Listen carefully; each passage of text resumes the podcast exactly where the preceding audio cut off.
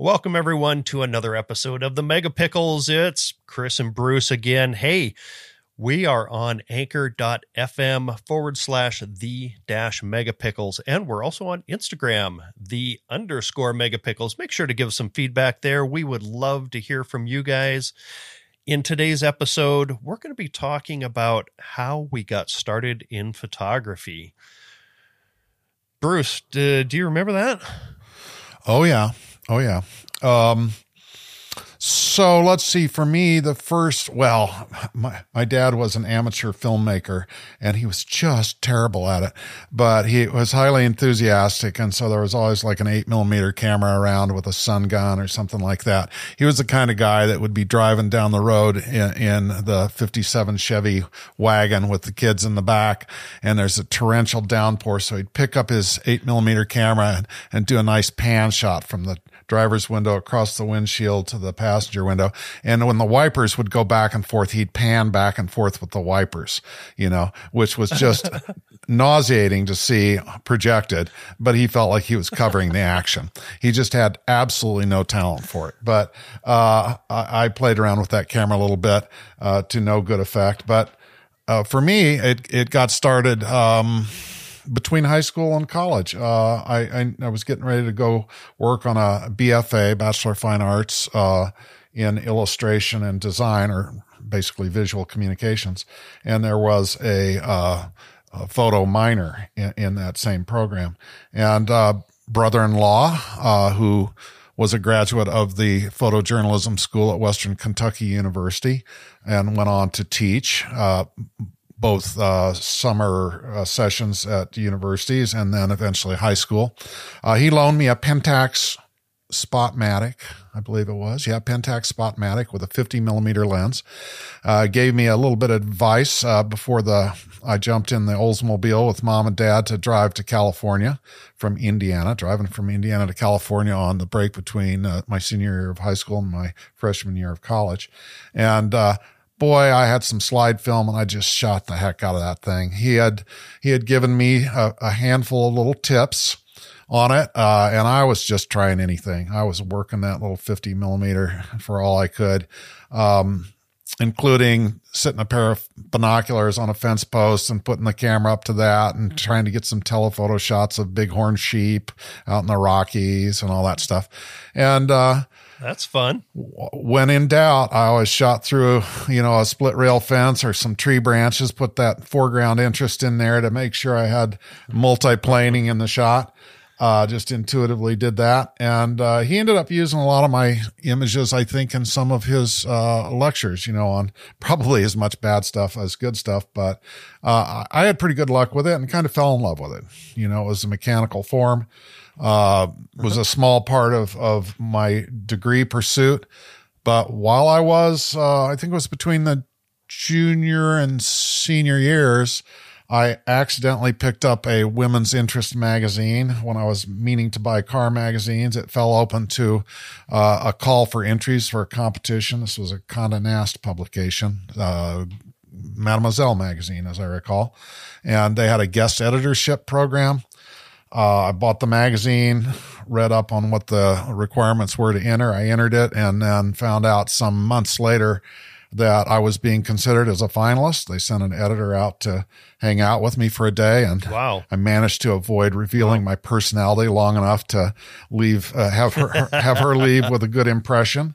Uh, I remember we went to the Indiana State Fair and we went to the Hog building and looked around and uh, I was thinking, what are you doing, Bruce? But, uh, anyway, uh, ended up being, uh, I think the first male to ever win one of the guest editorship positions. I picked 12 college students from around the nation. They'd been doing it since the 1930s. The Mademoiselle guest editorship was uh, extremely well known and ran for many, many years after I did it. Um, boom. First airplane ride was to Manhattan. Uh, first time in an airplane ever. I flew to Manhattan. Second airplane trip was to Iceland to shoot sweater collection in Reykjavik. Uh, art directing, uh, Arthur Elgort, who is that kid that's so hot right now. What's his name? Ansel Elgort, the young actor. His dad was a big fashion photographer in New York City, named his kid after Ansel Adams. Okay. And uh, anyway, uh, bopped around Iceland, uh, Paris, and Rome shooting fashion collections. It was it was crazy. I went from absolutely n- going nowhere to suddenly having an opportunity in New York City. Met a ton of people. Came away from that. Uh, uh, ended up living in a uh, penthouse loft on Fifth Avenue, 19th and Fifth, just below the Flatiron Building. Uh, had a fashion studio on the front, and the guys that I shared the loft space with had a, a rehearsal studio in the back. Uh, so we were denizens of the night. We we we did photography and music all night long, slept all day, lived that 1970s bell bottom life, uh, platform shoes galore. It was uh, crazy, all because I picked up a camera and then eventually accidentally Bruce- picked up a magazine.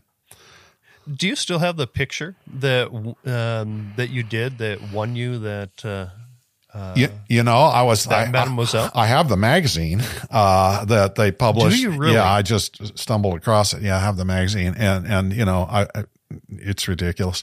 But um, they they now we'll have to uh, we'll have to put some pictures. no, no, we don't have to do that, Instagram. I'm Chris. sure people no, no, we don't have to do that. Chris. no, did I say? Oops! Oh, the trash man just came, and uh, honey, you threw the. Oh, she threw that out. But uh, yeah, it, it was uh, it was super interesting times, and uh, it- you know, I'm. Things changed like crazy. Back then, you couldn't get you couldn't get your stuff seen like you can now. Now you get an Instagram, and maybe there's 80 billion people with Instagram pages, but you can get your imagery out there. Back when I was trying to get noticed, you literally had to show up. You had to have prints. You had to leave your portfolio with the receptionist at the front desk in some Manhattan skyrise, and uh, and wait and see if they even looked at it.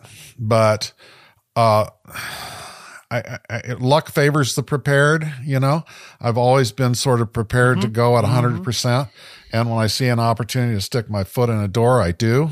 You know, and uh, that's led to some really gratifying moments, both uh, creatively and and fiscally. You know, you you you, Yeah. you got to be quick on your feet. You got to be. I'm not saying fake it till you make it, but you should be exercising your chops, trying to get better you you can't find your passion, you can't find your style unless you shoot a lot. So just be doing that. It's doesn't cost anything now. I mean, when it was film processing and buying the film, it was there was a monetary obstacle there, but now you pretty much chase your dream and hope somebody finds you. And I've talked to more than a few uh, what what I'd call long timers, pros like myself that have been at it forever. And the website is virtually considered meaningless these days. I mean, I don't maintain my website at all. I probably should, but it it's hundred percent about getting clients through the other social media channels like Instagram and things like that. But uh, Yeah, I find that the social media channels are very much a living portfolio where versus a website that feels like a parking place. Yeah, and I, you know, I'm I'm sure my sponsors don't share my feelings that uh, s- some aspects of social media are uh, more meaningless than others because they like you to be on all platforms all the time. But uh, you know, every, every old pro, it, my biggest jobs have come through people who have randomly stumbled across me, and I just push the right buttons for them.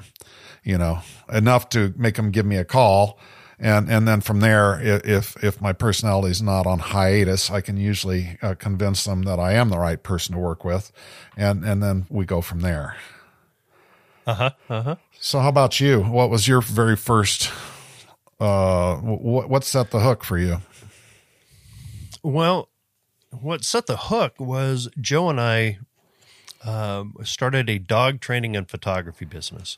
And for me, photography at that point, you know, nearly 15 years ago, was not something that I was going to do full time. It was simply going to be uh, supplemental income to what she was already doing, meaning she would get the clients and they would come in and and we would photograph their dogs in the studio and then you know if they wanted to we could photograph them and their dogs and that was it a, a- additional source of income you know revenue stream for the dog training business that was you know eh, just off the charts. And uh, when I I had the luxury of sitting back and being the backroom operator for the dog training and photography business, and I saw the I saw the deposits grow day by day, month by month, year by year. In fact, I would send Joe a text and say, "Oh my gosh, you know, can you believe that we made X amount this month?"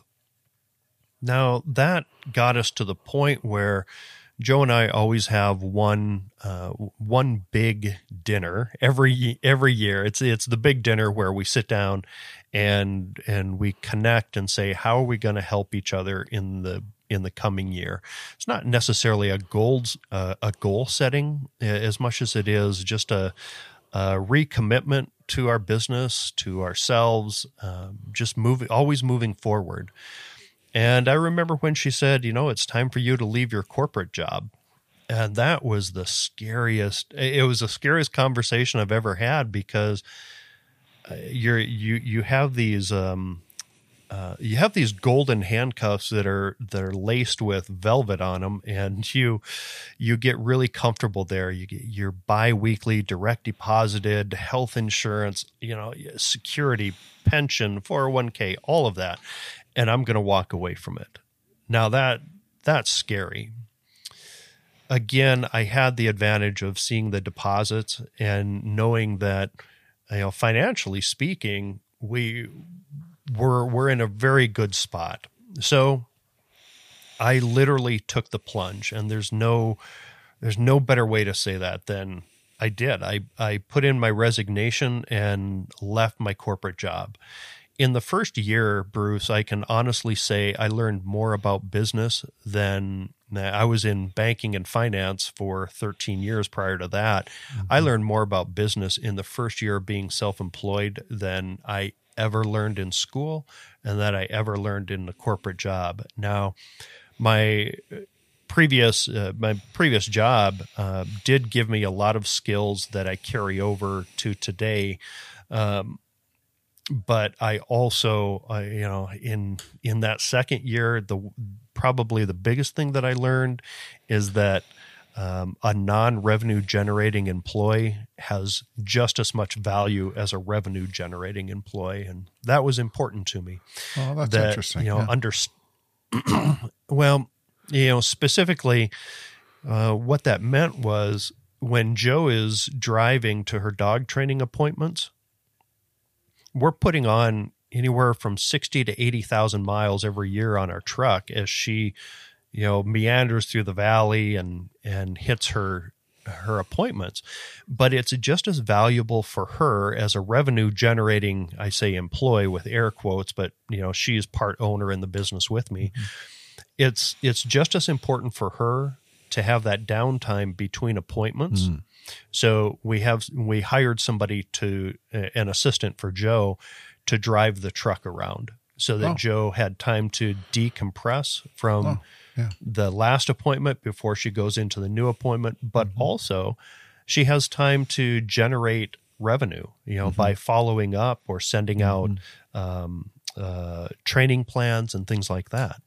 So mm-hmm. it, it's it's been very eye opening from that aspect, and mm-hmm. and I can honestly say, you know, this is very businessy, not photography, but uh, the one thing that I've really learned in business is that um, no matter what you're doing, you own a sushi restaurant or you're a dog training and photography business, you have a lot of the same challenges. And you know, being self-employed, you, you can really give each other that nod and and understand the blood, sweat, and tears that go into it all of that aside, Bruce, um, when it came to photography, at the point that I left my corporate career, I knew that I didn't know enough. And I, you know, we talked about this on a previous episode, but I knew that I didn't know enough. And so I thrust myself into the business and technical side. Um, from there, then what uh, what I ended up learning was the creative side to photography. Mm-hmm. And that has been a nonstop journey. And it's one of those things that I hope people um, are in it long enough that they don't just get, they don't just plateau on the gear level, but mm-hmm. you go on to that creative pursuit. Yeah. Yeah. It's, it's, uh, you, you know, I could tell a version of my career that's just nothing but the highlights and the greatest hits and all the stuff that went right. Of course, there's plenty of things that went horribly wrong, but not horribly, horribly wrong. You know, I've, I've I think knock on Formica, I've, I've never had anybody hurt on one of my shoots. Uh, uh, I'm very conscientious about not putting anybody in a situation that I wouldn't put myself into first. Uh, that's not necessarily a, a, guarantee that it's a good idea because I'm filled with poor choices. But um, to to be, uh, I, I I might occupy sort of the flip side of the coin. I I came into it with a great deal of comfort with the creative process maybe uh, unearned, but still uh, a degree of confidence. And and the business side was something that just sort of had to figure figure itself out for me. You know, I I I guess in the early years, my philosophy was if if I'm doing the creative part right, the money will find me, and to some extent, it did. Uh, certainly, uh, uh, I, I, worked as I've had I've been employed three times. I, I, was a stock boy when I was like 14 or 15. I got fired for being too mouthy, and then I I went oh, and I got fired after Christmas. You know when when they didn't need any employees any, any anymore, and and it's a little bit like I feel so bad for people that kicked off their business any kind of business just prior to the pandemic you know, because there's been so many people that just committed to a studio rent or whatever, or bought some equipment or whatever, and it, the bottom fell out of it.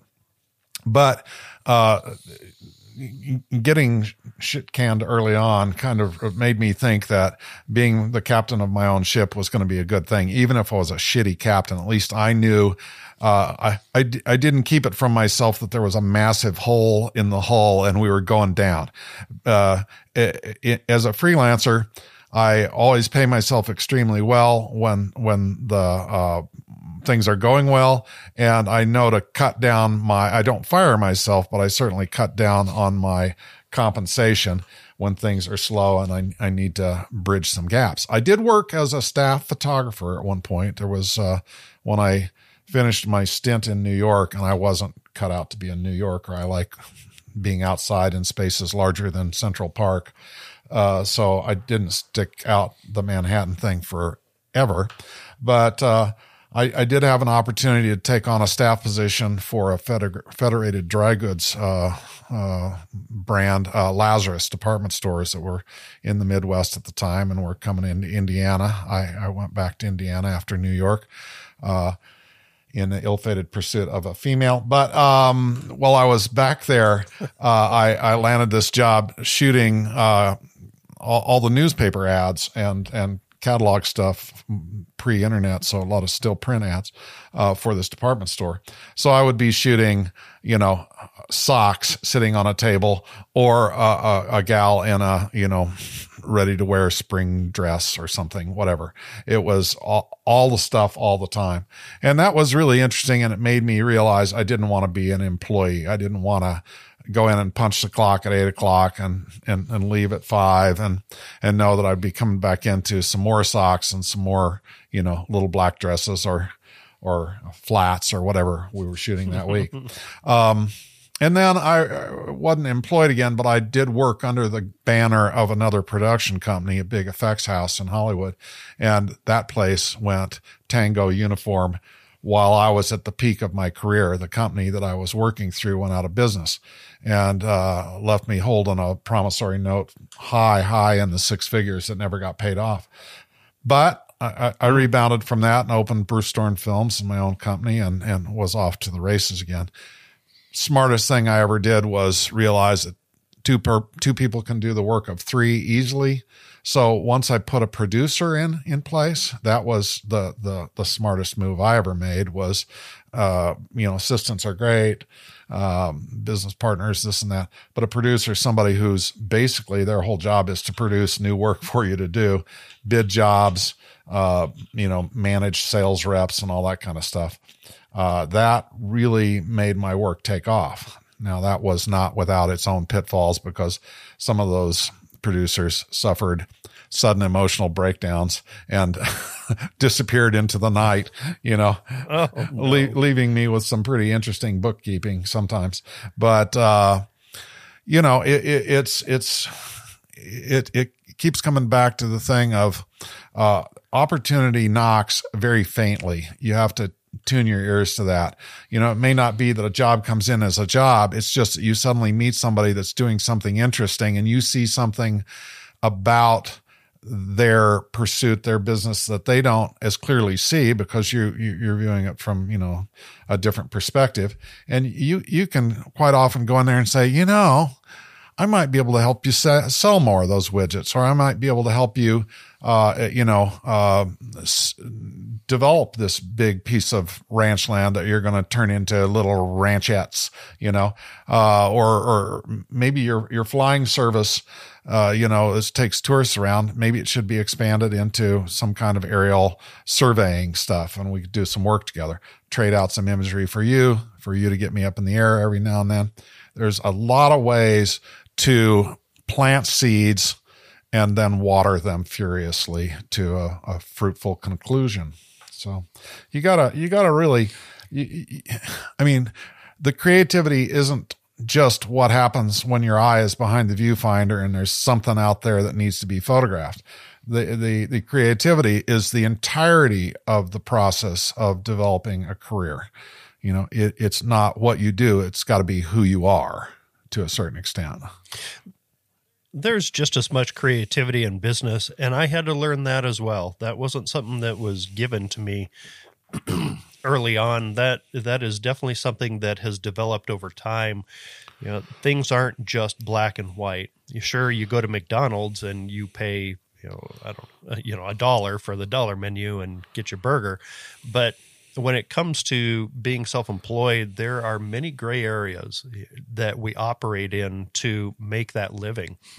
Um, I've found it over and over and over again. And one of those, one you know, clear example of that is with the photography retreats. I'm the only I, I'm the only person that I know that allows people to make payments on those retreats. Most of the time, it's right up front. You take a deposit, and then the next is you know the the entire tuition. Where I will take on the business liability and mm-hmm. allow people to break those down into budget friendly payments mm-hmm. that allows you to um, still get your seat in the in the photography retreat but from the business side it allows me to be whole as well mm-hmm. and i cross my fingers i've never been burned on that mm-hmm. but it's usually something that people don't want to take on because it comes with a whole host behind the scenes of the photography retreat you know i i have to keep up on the accounting end of it make sure that everybody is paid up send mm-hmm. out reminders if they're not paid up you know communicate with them and a lot of people don't like to do that mm-hmm. just as you know as we talk about getting started going back to what you said bruce um, we wouldn't be here without the good and the bad experiences. You know, yeah, we would love to look back and go, man, it's all the good things that got us here. But it's the bad things too. It, those bad things, the answer no sometimes can give us just as much information as the answer yes does. Mm-hmm, mm-hmm. And you know, the the last thing I would say about being self-employed and getting to where we're at today is you being self-employed. You have to not have to, but we have a we have experienced the highs of highs and the lows of lows, and it, it can be an emotional roller coaster. Oh, yeah. In these times, mm-hmm, mm-hmm. yeah, your creativity is to a certain extent your a reflection of your personality and and who you are. So when somebody rejects your work, it's hard not to feel that they're rejecting you. But you know, just as anyone with a well formed adult personality must be, you you you have to have um, you, have to be thick skinned and you have to be able to uh, stand your ground on stuff. Just because somebody doesn't like your work doesn't mean it's not likable work. Just because somebody can't afford you doesn't mean that you're overpriced. Um, I, I would uh, right. add because uh, as I think we both said, um, just because it, it, seems expensive to you, uh, it, you, you're in you're in you're inadequately um, uh, uh, funded to work with me. That's that's really what's going on there. I'm I'm not too expensive because in, in some realms I'm really inexpensive. But I I, I would uh, maybe as we're getting toward the end of this one, circle around to some some little truisms. I'm going to just uh, start this and uh, I'll throw it back to you in a minute. But one of the truisms I would say in getting started in your career is to figure out where you're at. Uh, talked about this before. If you're in a big urban area, you're you've got one set of opportunities. If you're in a medium sized flyover city, uh, you've got another set. If you're in a rural community, you've got another set. But I would say that generally speaking, when you're starting, y- y- don't be afraid to be a generalist, a general practitioner. And and in fact in some communities that's the highest honor you know in a small sort of i'll call the one horse town. If you have one general practitioner in town he's likely to do some little you know some little surgical operations out in the waiting room or whatever. He needs to be able to do whatever he need has to do because he's the only game in town. And uh, boy, there's, there's, you know, in, in a lot of ways, I, I'd, I'd choose a general practitioner every time because they've just got so much of a broad based experience uh, to call upon. But the higher you go, the more you need to specialize. I was kind of told that early on when I, I had access to some real high roller clients before I was, you know, truly adequately prepared to be servicing that part of the industry. And I remember uh, the art director at, at, Vogue magazine told me, you know, y- y- you write, you illustrate, and you photograph. Which are you? Are you a writer? Are you an illustrator? Are you a photographer? You have to decide because nobody wants to have surgery done by a general practitioner. They want a specialist. You know, you don't want a a, a, GP to go in there and do brain surgery on you. You want the guy that really knows his way around your noodle. And, uh, and and that and that's a that's a fair statement. Um, I immediately reacted to that notion that I had to specialize. I reacted negatively because I get too much joy and too much uh, fulfillment out of the variety of the things that we can do. So my trick was to be secretly a specialist in a in a bunch of areas, you know, uh, and I ended up at one point, and this was the roaring 80s when you could kind of, you know, a monkey could, could do really well, uh, because there was just a lot of money flowing everywhere.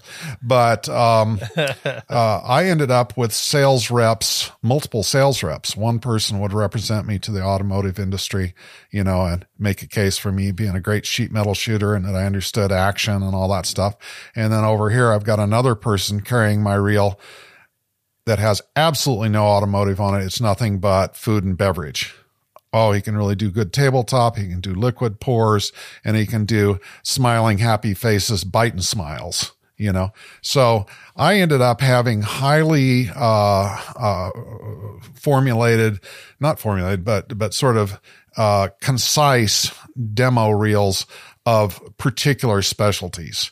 And, and that really worked out for me because, you know, nobody wants a wedding photographer to shoot the cover of Vogue. I'm sorry to break it to you, you know, but, uh, and, and, and nobody wants somebody that has, uh, you know, shot a couple of junior high, uh, football games covering the Olympics. You've got to, you've got to really qualify for those, those higher rungs, but you, can do it and you should strive to do that. As you are a general practitioner, you're going to be doing different stuff. You're going to hate some of it. You're going to love some of it. Gradually winnow out the stuff that you love the most and then reach further, cast your net further.